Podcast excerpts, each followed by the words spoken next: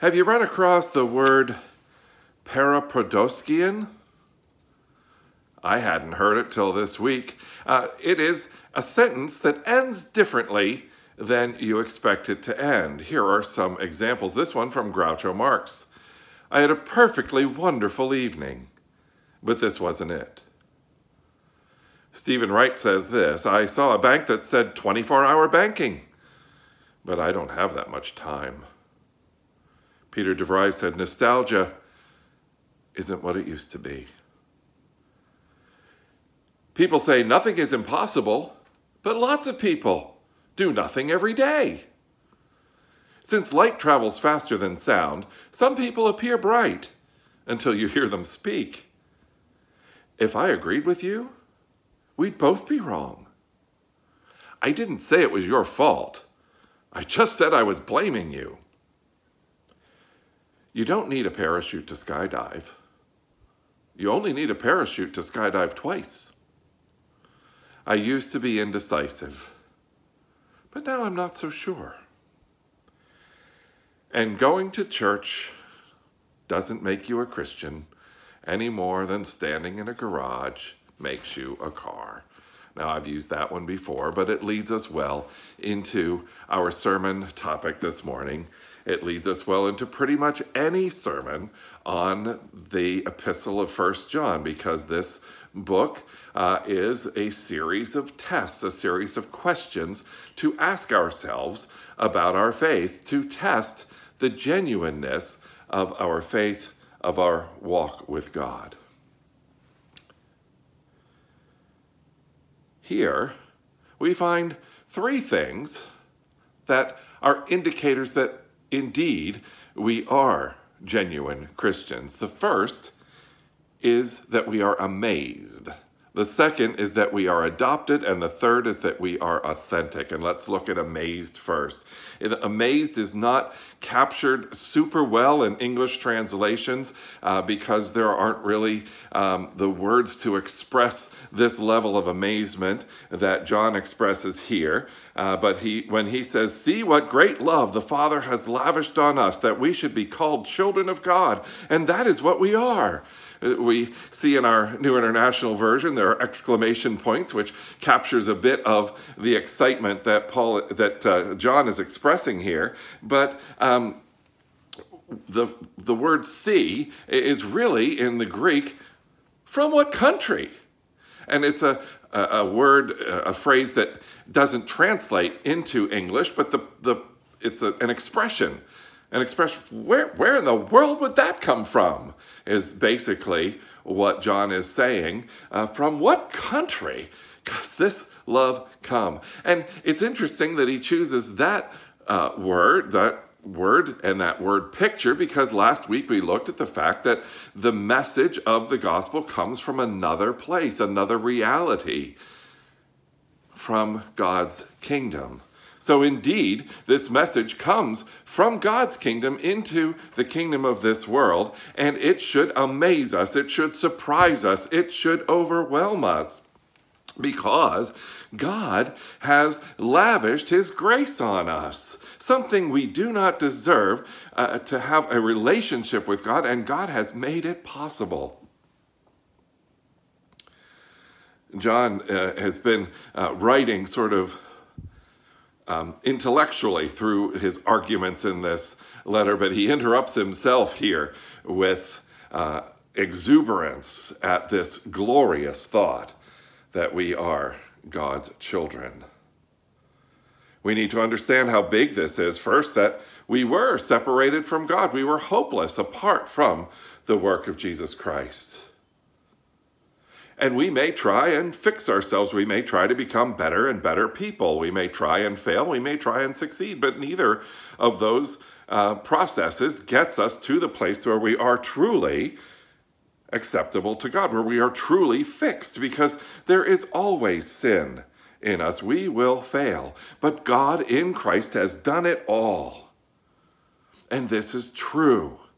Uh, this week, I saw a friend post something, uh, a friend who's in Christian ministry, and he posted something about something that's not true according to uh, the gospel. He was, he was talking about horoscopes and saying people shouldn't use these. It's not true.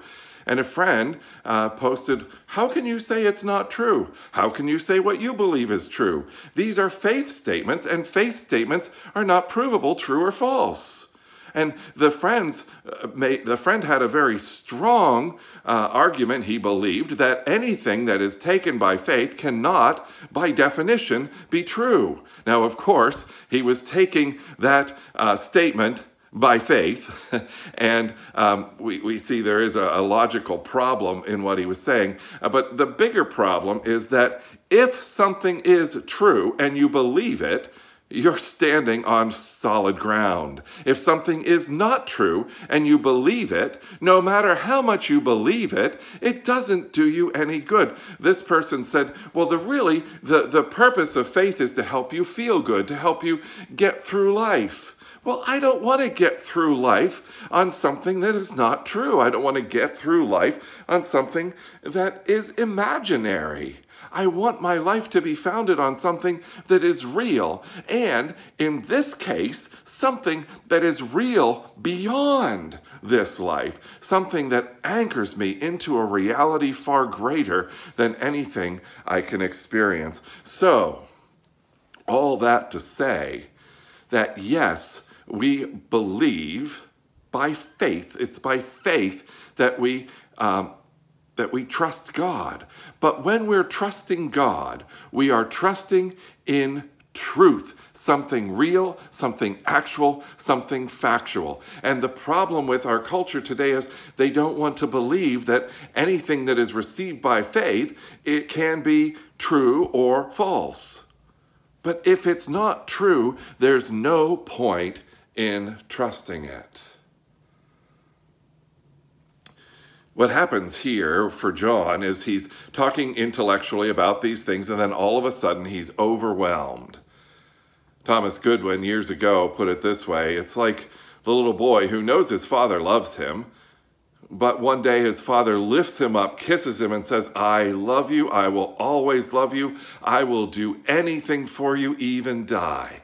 There's no new information that the Father is giving the Son, but the, the truth of his love goes deeper into his heart because he has experienced this apart from just his mind, but in his heart. And that is what John is expressing for us to experience here as well that God's grace is glorious and it is not just something we give intellectual assent to, but something that changes our hearts. And the next thing we look at is that we are adopted. We have been called children of God, and that is what we are. But this concept makes me grumpy. you might say, How in the world can being an adopted child of God make you grumpy? Well, it makes me grumpy because over and over and over again, outside and inside the church. I hear people say, well, everybody's a child of God. And while there may be uh, some sense of truth to that, in that everyone is loved by God and everyone is created by God, to say everyone, regardless of their faith, regardless of their relationship with God, is a child of God, is to truly cheapen and undermine this glorious reality that we are adopted, that we who are in Christ are adopted into the family of God. It is a new identity for us and a, an identity different from what we had before we were adopted by God. So I would ask you not to use the phrase children of God for everybody. But as John points out here, we are children of God or we are children of the enemy if we have not received uh, God's grace for us in Jesus Christ. So not everyone is truly a child of God. And the glory of being adopted into God's family should not be diminished by misuse of this phrase. Because of what God has done, in us because of what God has done in Christ, and we therefore receiving it, we have a new identity. John 1:12 puts it this way, yet to all who did receive him, to those who believed in his name, he gave the right to become children of God. And Paul says it this way in Romans 8:14, for those who are led by the spirit of God are children of God. The spirit you received brought about your adoption. The Spirit Himself testifies with our spirit that we are children of God. It does no good to attribute this identity to someone who doesn't truly have it. As St. Augustine said, uh, for those who are called sons and are not sons, what profit them the name that were the thing it is not? Uh, old language, I'm going to try to read that again and, and uh, focus on the right words. For those who are called sons and are not sons, what profit them the name where the thing where the thing is not? So many are called Christians, and yet in their deeds they are not found to be, because they are not actually what they are called. And once again, John gives us um, a measure by which to uh, measure ourselves, measure our faith, to make sure that we are indeed children of God and not just calling calling ourselves children of God. So um, we are amazed, we are adopted, and we should be then authentic. Authentic in our lived identity, uh, ad- uh, receiving the identity of being adopted as God's child, and then living out that identity as authentic believers. And here we find in verses 8 through 10 the reason that I say this. The one who does what is sinful is of the devil, because the devil has been sinning from the beginning. The reason the Son of God appeared was to destroy the devil's work. No one who is born of God will continue to sin, because God's seed remains in them. They cannot go on sinning, because they have been born of God. This is how we know who the children of God are and who the children of the devil are. Anyone who does not do what is right is not God's child, nor is anyone who does not love their brother or sister. Challenging words indeed. If you are a true child of God, you will not sin. How many of you are living up to that sinless perfection? Your preacher is not. So I doubt that you are. Not that I could do it better than you. But we all know that sin still lives within us. In fact, John himself, er, in earlier chapters, said, if we say we are without sin, we are lying. So, what does he mean here? It's much more about orientation than about 100% purity. It's about where our mind lives. Yes, we may find ourselves sinning, but a sinful mindset should not characterize a believer. Scott Hazy says it this way Grace saves, but if you really received it, grace transforms, inevitably. So if you keep abusing people, keep hurting people, keep hating people, keep committing adultery or stealing or lying or any number of things, and have no desire either to stop such activity, much less admit that it is wrong, then you exhibit no evidence of being a child of the Heavenly Father. Harsh words, right? But if you need to hear the harsh words, isn't it better to have someone tell you that change needs to happen than to let you continue believing something that is not true, believing that you have a right relationship with God when you do not. You cannot be in fellowship with a sinless Savior and continue to push toward corruption. And yet, of course, we still sin. But sin should not characterize us. Sinfulness should not characterize our lives. Remind yourself of who you are. You are a child of God. You are a child of God's kingdom. Why then would you try to find your fulfillment in things that God has said no to? God knows you. God knows what's good for you. You may not believe it, but you believe Him and therefore live according to what God says because He is your loving Father in whom you have placed your trust. Anchor your hope in God and in God's kingdom. A lot of times, the mistake that we make when we find that we are um, not measuring up according to the standards that are expressed here is that we look at our behaviors and we say, Well, I got to do better with that, and I have to do better with that.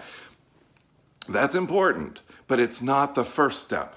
The first step must be to look at your relationship with God, to find uh, within that relationship a level of trust in God that you trust God's word and then deal with your sins in light of that restored and renewed and strengthened relationship with God.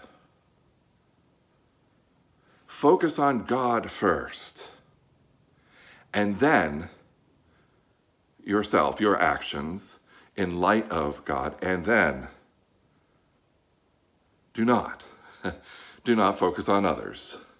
It is not helpful to um, say, well, I'm working on my relationship with God. I'm, I'm a child of God now, adopted fully, accepted fully, and that person's not because look at what they're doing. We are to share the love and mercy and truth of God with everyone, not assuming that everyone is there, not assuming that everyone has a relationship with God, but it is not our job to point out all their sins in order to get them to God. The point is to show them what it means to be adopted into God's family, uh, to be received as a member of the kingdom of God, a subject of God's glorious reign. And then their new identity by the power and presence of the Holy Spirit will, we pray, guide them into uh, behavior that is reflective of a true trust in God's goodness. And it makes sense, sisters and brothers, to trust God, to be amazed at His grace, to receive your identity as God's daughter or son and then to live out that identity in relationship with God, empowered by the Holy Spirit, because God is good. God is a good, good Father. And now, as you listen to and sing this song, reflect on the goodness of your Father, your Heavenly Father, who loves you and accepts you and values you.